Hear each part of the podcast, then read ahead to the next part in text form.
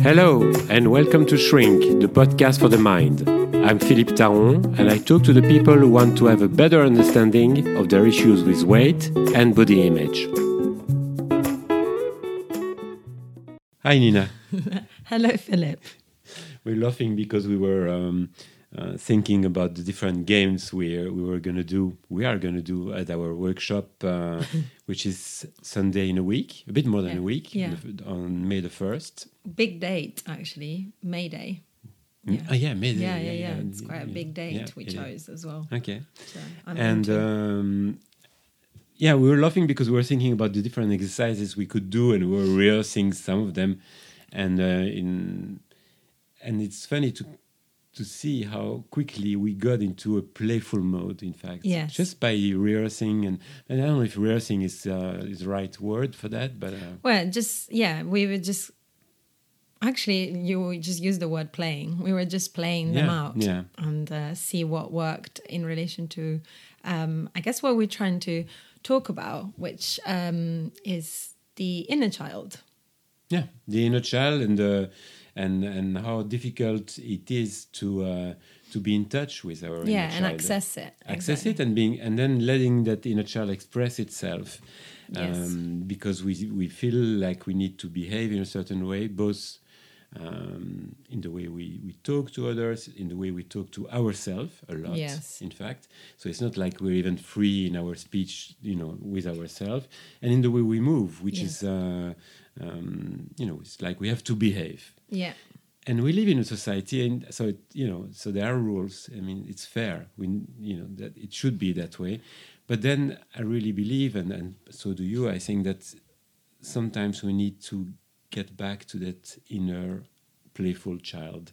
Yes. and um, and that's that's the idea of that workshop is that we, we want to give you you know tools although tool sounds a bit like uh, harsh but uh, you know so we want to play and and, and and and have fun and see what what it creates Yes. and ideally it's it's a, space and, and in which there will be more freedom for you to express yourself Yeah, in every way, like both uh, mentally and physically, and like the two things kind of being Mm-hmm. both very much inter like related. And I think, I think the reason why why would you say we need to access that inner child? Like, what exactly?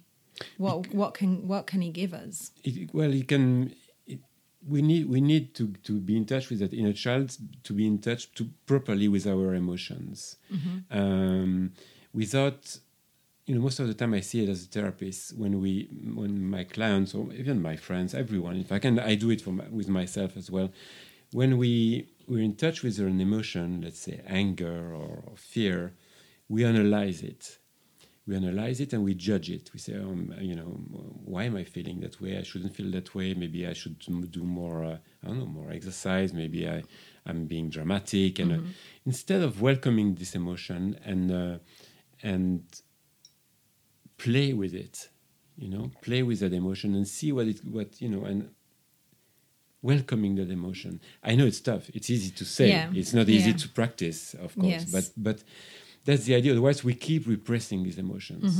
And um, And it, there is this um, uh, metaphor that I've heard plenty time before of uh, yourself being like a guest house and like welcoming guests and uh, not and those guests don't have to be good or bad. Like there's no judgment in what guests come. And sometimes it can be anger and sometimes it can be anxiety. Sometimes it can be someone we think we don't like um, or we don't like full stop. Um, and how do you practice that sense of openness? Because the moment you've welcomed something like you said just now like um, you can also let them go past past it. Yeah. so as as they come in you're giving yourself a chance to letting them also go rather than just you know shutting the door and pretending that you exist in a space that is like controlled for your own happiness. And and i think that is like very res- um, it resonates so much also with um, movement all of that kind of like creating like a sort of infrastructure that makes things as good as you can imagine them but actually from the outside in. So layering on top of each other things that are good for you or both mentally and both in terms of relationship everything. You can actually make that um, metaphor extend that metaphor to everything that you practice. And and that's not exactly freedom. Like you're just creating like a really safe space which is very important but you're not allowing yourself to be resilient outside of that safe space. And so what happened is that the moment um, sometimes i make this uh, metaphor with some of my clients it just um, it's like your elbows are made of uh, glass and you can decide whether to pad those elbows and make sure that nothing touches those elbows or you get rid of the pads and actually try to make your elbows a little bit more resilient No, that's really yeah. I- I and that like means that. also it doesn't resilient doesn't mean hard and it doesn't mean strong it means adaptable Mm-hmm. and uh, adaptability again goes back for me into improvisation for example Mm. and playing and intuition because it means that according to situations you'll be able to adapt yourself and move accordingly and that is for me true health as well like No, I um, totally agree. yeah. And when you were mentioning the, the, the different layers, it's like um, anger has a very bad press, and so Mm-hmm. so you know when uh, some people are angry, you know you would say, oh, you know, why don't you go for a walk, or why why don't you do some breathing or some meditation, and yeah, it can help you somehow, you know, Yeah. calm down that anger. But anger is a is it's not a bad emotion. It Yeah. comes out, you know, it starts usually with some kind of frustration, and you need it's telling you something is not okay and Yeah. and so and it's telling you maybe someone is talking to you in a way which is not okay or Yeah. or the i don't know the situation that you're ex- experiencing is not okay. Yeah. And it, you, we need anger and, and anger it's not about we don't need to shout or break stuff or you know uh, um, it's anger is about being able to say no or i don't agree with that or i don't want that anymore. And it's we need some kind of anger to make some decisions yes. And so we cannot always uh, repress our anger or cover it. Yeah. even if it's not repressing but covering it with uh, with uh, i don't know with all this stuff that you can find online now. Absol- yeah exactly and all the methods and like even the tools that we were talking about. And and i think the reason why uh, you philip like corrected yourself um, with the tool word just because you you didn't think it was like the exact word that you were looking for is that the reality of what we've been talking about together is that there is not like a fixed uh, methodology that can really get you where you need to be. Is the reality is that we're trying to create an experience of life that is an experience rather than the resolution of life. yeah. And uh, in that experience, it means that a lot of the time there's no answer. That's like I, I I would like to create a space where you're not trying to find out how to get rid of your anger or how to, there is not like a manual. It's very much about the observation of all of those expressions of self um, within their own parameters. So anger can just be anger for itself, but it doesn't have to then what you always say racket all the other emotions. So like you know, I have I have a lot of friends that like you use anger to express sadness, and that's when you get into like more more um, complicated territory because you're trying to you're trying not to experience sadness. And so, what is like? What is it like if you actually redirect the anger into the real feeling? And um, and that I mean, that is I do therapy weekly, and that is very much part of my um, path or yeah and journey, with Journey, like, yeah mm. yeah exactly with my therapist. And for example, I tend to use um, anxiety and mania to replace Ah, yeah. um, sadness and and I mean, and it's been an incredible discovery to realize how actually sadness, first of all, is not going to kill me. like, it, there's nothing to be scared of of being sad. But repre- if you repress sadness for too long, That uh, can it be can really it can turn into yeah. uh, into the depression and stuff like that. Then it can be dangerous. Otherwise, Yeah. no, it doesn't. Exactly doesn't you can just and um and actually once you've like uh, witnessed and welcomed that sadness you can then go into well that can actually turn into openness Yeah, and to the grief yeah, sometimes and- yeah and, exactly exactly. But in terms of for example um playing with this um with with this ideas around emotions, like, and also how they are embodied within the within well i've already said the word embodied within the body uh, embodied into our anatomy. Maybe that's nicer. Um, well it's it's definitely something that i feel like both of us have been finding very very interesting and it's kind of getting more and more consolidated. For example in the workshop that we're going to be running um, like as we said at the beginning on the 1st of may where like there's there's constant metaphors between um, the therapeutic process for me and uh, the movement um, the movement practice. And one of the things that we definitely have in common is uh, the idea of intuition which does bring you back into improvisation. And i was talking briefly before um, we actually started recording about um, how that kind of manifests within my uh, my practice. And and what I like about so it's not just move as you want intuitively. You just you know get a mat and do whatever you want, or not even a mat, or whatever you are, just stand and do it. There's a way of like um, challenging that intuition by creating creating uh, movement and patterns and uh, sequences that are formed, are already formed, but that will challenge your whole body alignment in a way that you wouldn't naturally do. For example, in the fitness industry as a trainer, there's very much an attention towards a certain type of angles and like that, you know, the knee can't go past the foot and like can this should happen in this way, a squat is done. And all of these rules, I think, they're very useful because they allow most people to follow any kind of training um, routine or regime.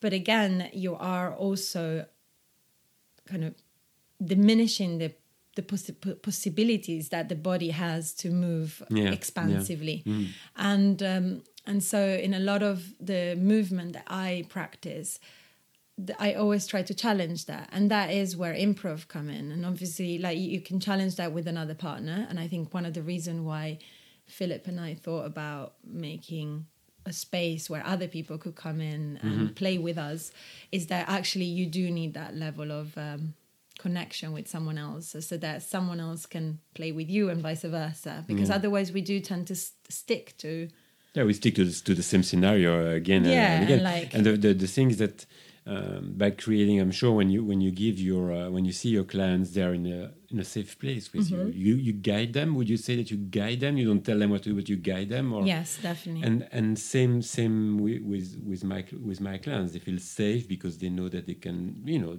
they're in a, they're in a safe place and the idea of um, of uh, imp- improvisation improv uh, whatever you call it is um, it's playing but playing with the emotions playing with with, with your body playing with your fa- facial expressions yeah playing with your voice, uh, Mm-hmm. and it's really interesting. In fact, I'm not really specialized in this, but some people are really uh, specialized in the in uh, in, The uh, voice. in the voice, and Yeah, it's so amazing. some interesting. yeah, amazing things can because be done. connects back to breathing as well like yeah, like when you get um, voice experts, for example, they really can tell your uh, mental state Yeah, according to yeah. Mm-hmm. where you're breathing. If you're shallow breathing, your voice will sound more nasal or like, yeah, like for example. So I can imagine that improving, like just using improvisation just for your voice must be so interesting. yeah.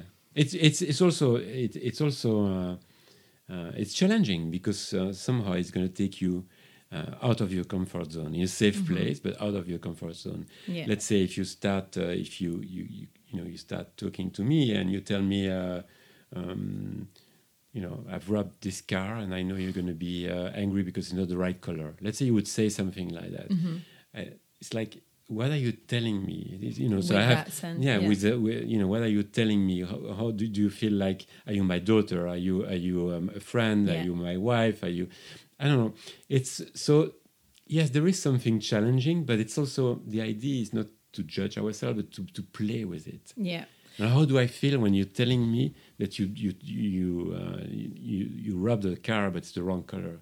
That's really wrong. I mean, I wanted a red one. I'm sure you. I'm sure. I'm sure you got a green one. That's no, no. I'm not laughing. That's real. that's terrible. Or maybe it's gonna make, make me feel sad. Like if you'd love me, You would have chosen the you right would one. have, would have chosen the, the, the, the red one. Yeah. Or maybe I'm I'll be scared because I, I'll tell you, you know, I'm, you know, you know that green cars are, are terrible for me. I always crash green cars. I mean, okay, that, that's just maybe a, it's just a small example, but Yeah, yeah, you know, you can experiment, you can play with that, and yeah.